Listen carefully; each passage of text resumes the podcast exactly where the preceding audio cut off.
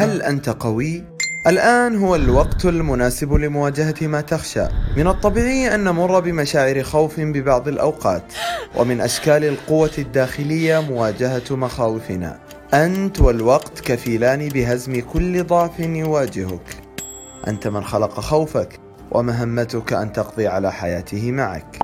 الآخر يهمه أن تعرف ما تملك من قوى لك منا أكثر من ثلاثين ثانية.